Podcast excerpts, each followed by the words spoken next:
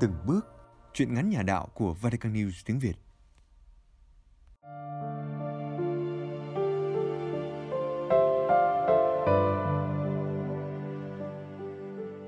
Truyện ngắn Anh hai, ba và Điều ước của tác giả doa kim Nguyễn Vũ Hồng Kha trích trong tập truyện ngắn Nắng mùa đông.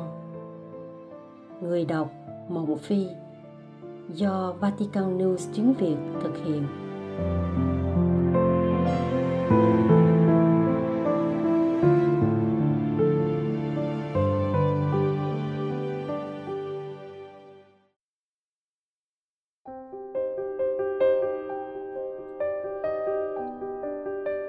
Lát nữa, con đóng cửa rồi đem chìa khóa vào cho cha. Đó là câu nói quen thuộc của cha xứ mỗi khi bắt gặp nó một mình trong nhà thờ lâu dần cũng thành thông lệ cứ mỗi khi lễ xong hoặc khi có chuyện không vui nó lại tìm đến nhà thờ chỉ một mình nó thôi để tâm sự với Chúa Giêsu. Với nó, Chúa Giêsu là một người thân trong gia đình và nó luôn thân thiết gọi Ngài là anh hai. Nó quỳ xuống hàng ghế đầu tiên đôi mắt nặng trĩu ngước nhìn lên cây thập tự. Anh hai, em chịu đựng như vậy có đúng không? Giờ em phải làm gì? Tiếng lòng nó mất hút trong khoảng không gian nhà thờ. Nó nhắm mắt lại, nhưng những hình ảnh không muốn nhớ vẫn cứ đeo bám nó. Mày nói đi tao không thương mày chỗ nào. Tao cho em mày cái gì, tao cũng cho mày cái đó. Vậy mà mày dám nói mày tuổi thân à? Mày tuổi thân cái gì? Ba dằn từng tiếng một giữa hai kẻ răng. Hai hàng nước mắt chảy dài trên gò má. Nó đã quen thuộc với những câu nói tương tự rồi. Vậy tại sao nó còn khóc? Nó khóc bởi vì nó chẳng biết phải nói gì. Người ta bảo, tình cảm không phải là một món đồ, nên không thể đong đếm rồi chia đều được. Nhưng ba không nghĩ vậy. Ba chia đều lắm, từ cái áo, cái quần, đến cái bánh viên kẹo. Thế nhưng, cái nó cần là sự quan tâm kìa. Dường như ba chưa bao giờ hiểu điều đó càng ngày nó càng trở nên im lặng, lạnh lùng và ít nói hơn. Có lẽ vì vậy bạn bè chẳng ai muốn chơi thân với nó. Nó luôn cảm thấy cô độc. Những lúc đó, nó thường hay đến nhà thờ hoặc tìm một nơi vắng vẻ để nói chuyện với chúa. Nó cứ lang thang trên những con đường vắng ngắt, nghe những bài hát không lời thật buồn và nói chuyện một mình không đúng, nó đâu có nói chuyện một mình. Nó nói chuyện với chúa mà.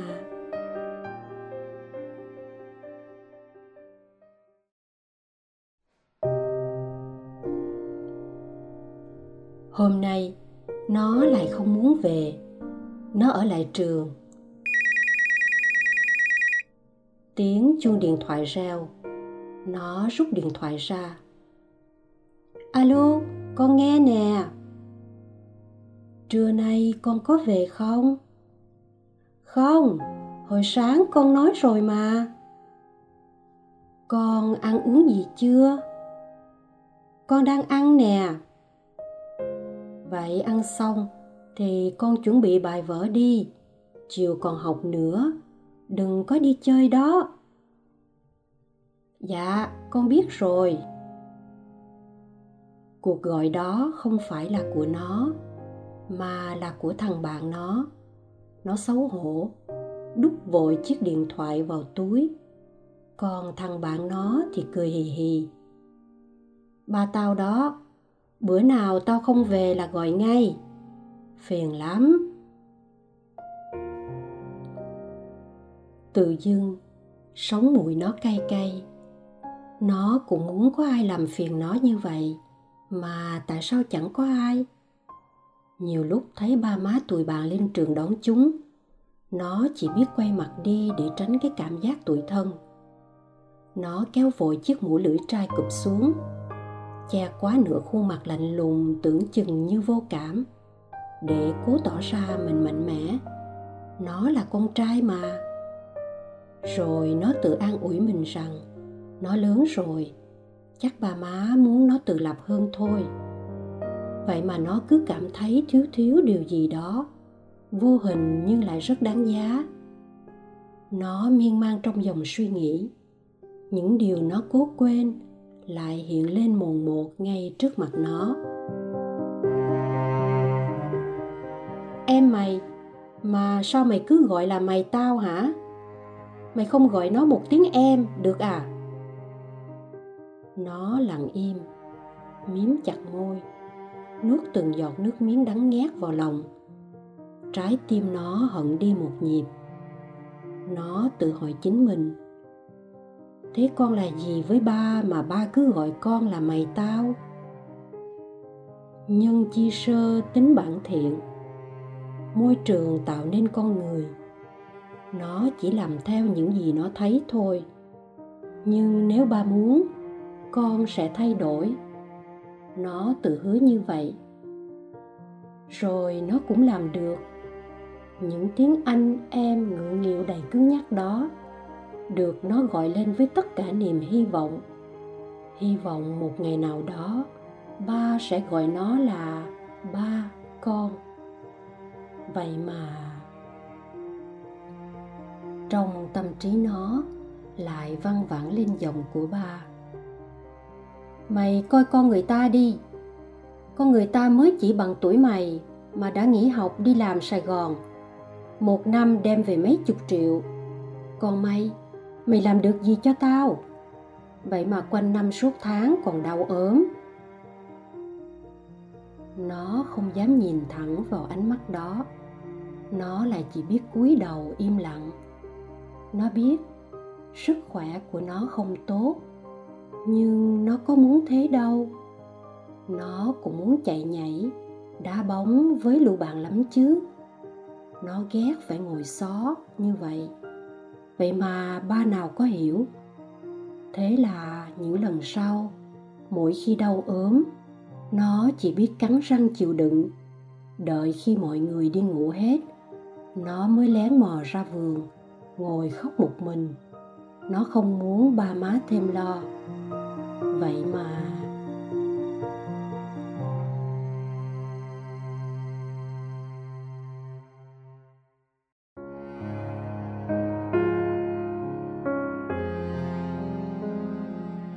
nó cố dứt ra khỏi những dòng suy nghĩ. Nó đến đây là để nói chuyện với chúa mà.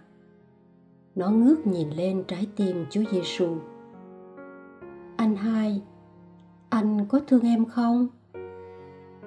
Từng tiếng nấc nghẹn ngào vỡ ra. Anh có thương em không? Nếu thương em, tại sao anh để em như vậy? Nó bắt đầu chất vấn thiên chúa. Khi gặp thử thách, người ta thường hay chất vấn thiên chúa như vậy. Em em không muốn sống thế này nữa. Những tiếng lắp bắp nó cố nén lại chợt vỡ vụn ra em muốn có một gia đình khác. Nó tự lặng đi vài giây để bình tĩnh lại. Nhưng rồi, tại sao anh không trả lời em hả? Tại sao chúa không trả lời con? Tại sao tại sao hả chúa? Nó thực sự trách chúa giờ đây, nó cảm thấy ngay cả thiên chúa cũng bỏ rơi nó. Ngài không còn là anh hai của nó, nhưng ngài là chúa chúa của vũ trụ. Và ngài có nhiều việc lắm, ngài quên nó rồi. Những giọt nước mắt lăn dài trên gò má nó nó khóc nó khóc thật. Một đứa con trai khóc thình lình nó im bặt, quẹt ngang giọt nước mắt lưng tròng, rồi chợt đôi mắt đó ánh lên. Nó lại tiếp tục hy vọng vào chúa. Nó lại lắp bắp. Anh hai anh hai có thể cho em một kỳ tích được không? Chợt, có cái gì chặn ngang cổ họng nó? Nó cố nuốt mà không trôi cái cảm giác nghẹn đắng, chàng mạnh dây thanh quản. Nghẹn lắm. Nó cố gắng mà không thể thốt tiếp được lời nào. Nó quay người ra phía sau. Cố ho thật to để khỏi nghẹn. Nhưng chợt rùng mình khi nhận ra, ngoài kia màn đêm đã đang đầy đặt trên những tấm tơ nhện.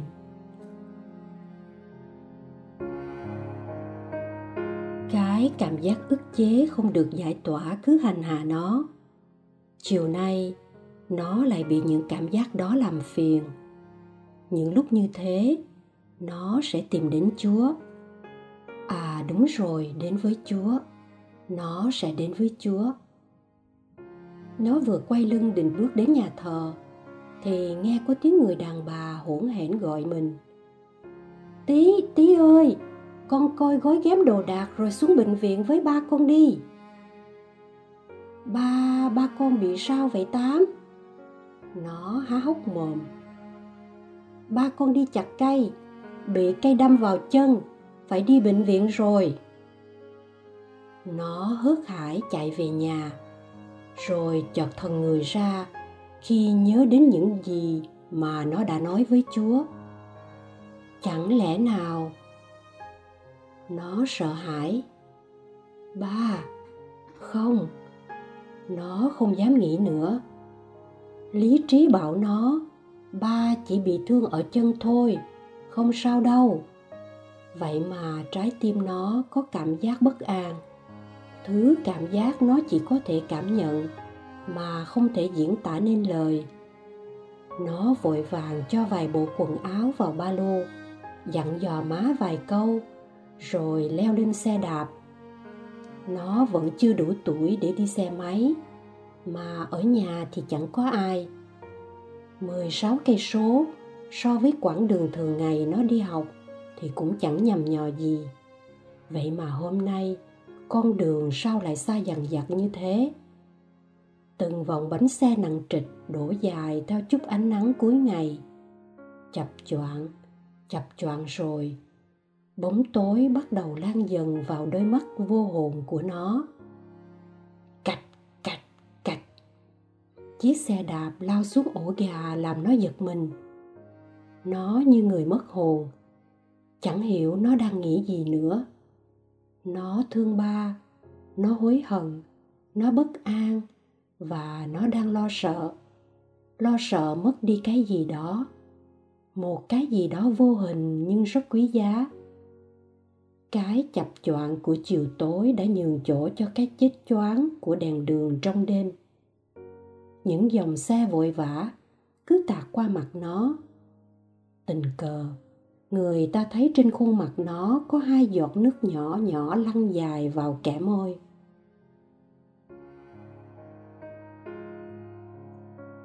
Chẳng lẽ nào? Nó thì thầm. Anh hai ơi em biết lỗi rồi. Em không muốn đổi gia đình khác đâu. Anh hai anh hai có nghe em nói không? Nó thẫn thờ hỏi. Chẳng phải nó sợ ba lắm sao? Chẳng phải ba không thương nó sao? Chẳng phải chẳng phải. Nó cứ lan man trong những suy nghĩ rối bời như mớ tơ vò. Nếu không phải đã đến bệnh viện thì không biết nó còn suy nghĩ và tự trách mình những điều gì nữa. Đúc vội phiếu giữ xe vào túi. Nó chạy đi tìm ba. Nó cố giữ cho giọng khỏi rung lên vì xúc động để gọi điện cho cậu. Alo, ba con nằm ở phòng nào vậy cậu? Mày đang ở chỗ nào? Con đang đứng trước cổng bệnh viện vậy thì mày đi thẳng, rẽ trái. Khi gặp hành lang thì rẽ phải, đi xuống dãy cuối cùng, phòng truyền nhiễm. Dạ mà sao lại là phòng truyền nhiễm? Ba mày muốn kiếm tiền cho tụi bay nộp học phí, nên ở lại trên núi hai ba ngày liền. Trưa nay lúc đang chặt cây, thì lên cơn sốt nóng lạnh. Vậy mà vẫn không chịu nghỉ, cứ ráng làm trong lúc sơ ý, ba mày bị cây lao xuống, cắm vào chân, đưa vào bệnh viện. Bác sĩ kiểm tra mới biết ba mày còn bị sốt rét nữa. Tự dưng, hai hàng nước mắt nó ứa ra sống mùi nó cay xè. Bây giờ nó đã hiểu, những lúc nó tuổi thân vì ba không đến trường đón nó, là lúc ba đang dầm mưa dãi nắng trên rừng để kiếm tiền cho nó ăn học. Những lúc nó cảm thấy ức ức vì bị ba mắng là lúc ba muốn nó cố gắng học hành để sau này không khổ như ba. Vậy mà nó đã nó đã làm gì? Ba, nó muốn gọi thật to mà có cái gì cứ dằn lòng nó xuống. Hai mắt nó cứ nhòe đi mà đôi chân vẫn cứ bước.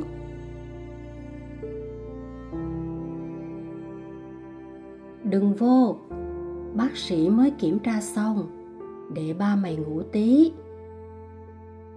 Ba con ăn uống gì chưa cậu? Hồi nãy tao chạy ra trước cổng bệnh viện mua cho ba mày chút cháo rồi.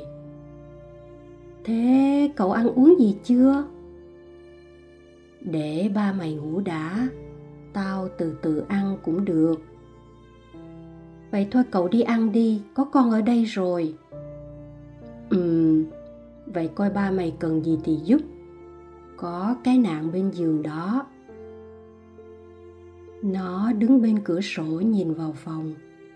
Ba nằm đó, mu bàn chân trái bị băng kín lại. Nhìn mớ bong băng, nó đoán chắc vết thương sâu lắm. Phía gót chân những đường nứt nẻ, chai sần, cắt sâu vào da thịt nó lặng nhìn khuôn mặt ba, khuôn mặt gầy rạc và xanh xao hẳn. Hai gò má cớp vào thành hõm sâu hớm. Vậy mà từ trước đến giờ, nó vô tâm, nên đâu nhận ra những điều ấy. Nó quay mặt đi để tránh cảm giác có lỗi, vì lâu nay luôn trách móc ba. Chợt, nó nghe tiếng ba rên khe khẽ chắc là ba đang đau lắm. Ba co dần chân trái lên rồi, từ từ trở người. Nó bước vào. Sao vậy ba? Ba đau ở chỗ nào? Nằm lâu ba thấy khó chịu quá. Mà con xuống đây làm gì? Ba thì thào hỏi. Sao lúc trước nó muốn ba gọi nó là ba con? Vậy mà bây giờ điều ước trở thành hiện thực. Nó lại xót xa như ai sát muối vào lòng vậy. Ba ơi, ba hãy la con đi. Hãy gọi con là mày tao như trước kia đi. Ngày mai con học thêm dưới này, nên sẵn tiện vô thăm ba luôn. Nó nói dối với bà ừm, con lo học hành đi ở đây có người lớn lo rồi. Dạ ba nghĩ đi, con ra ngoài tí. Nó quay mặt đi. Cố bước thật nhanh vì sợ mình không kềm chế được cảm xúc. Và để tránh ánh mắt của ba, ánh mắt mà nó từng nghĩ là ghét nó, là khinh thường nó. Trong ánh mắt đó bây giờ, còn có cả sự hối hận của nó.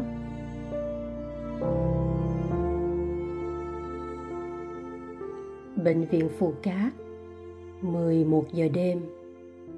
Đám mũi vo ve bên tai làm nó khó ngủ.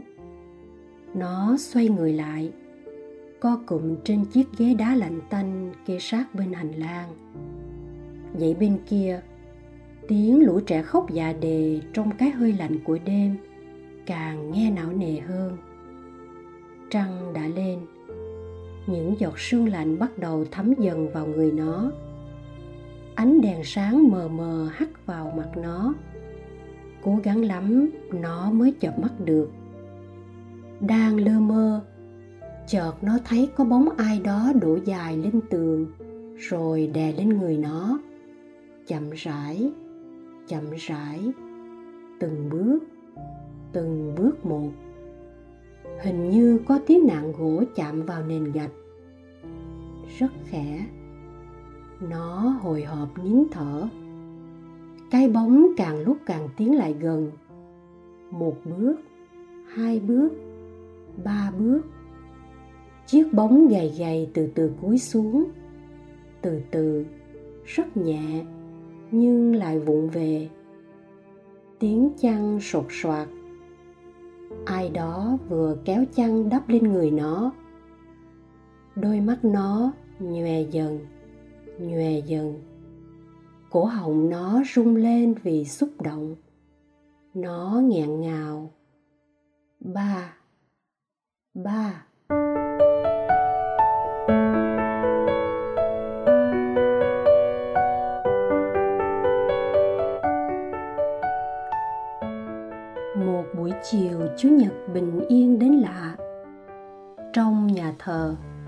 Nơi hàng ghế đầu tiên, một bốn người đang quỳ, nhưng đầu luôn ngẩng cao, dáng vẻ rất vui tươi. Đôi mắt mở to với tất cả niềm hy vọng và cày tin. Khuôn mặt ấy cứ ngước nhìn lên cây thập tự, như hoa hướng dương hướng về mặt trời. Hôm nay, nó không buồn, nhưng nó vẫn đến nhà thờ. Để làm gì? Để tạ ơn thiên chúa vì ngài đã cho nó một kỳ tích. Kỳ tích mà theo thánh ý ngài là đúng nhất, chứ không phải theo ý mà nó đã cho là đúng nhất. Giờ đây nó đã hiểu, không chỉ lúc nó buồn, nó mới cần đến chúa, mà ngay cả lúc vui, nó cũng cần ngài cần ngài suốt cả cuộc đời. Chợt nó mỉm cười khi nhận ra nỗi buồn dâng lên cho chúa sẽ biến thành niềm vui. Nó thấy mình thật đúng khi gọi thiên chúa là anh hai. Bởi lẽ, chỉ có những người trong gia đình mới hiểu và yêu thương nó như vậy. Nó thì thầm với chúa. Em cảm ơn anh hai nhiều nhiều lắm. thank you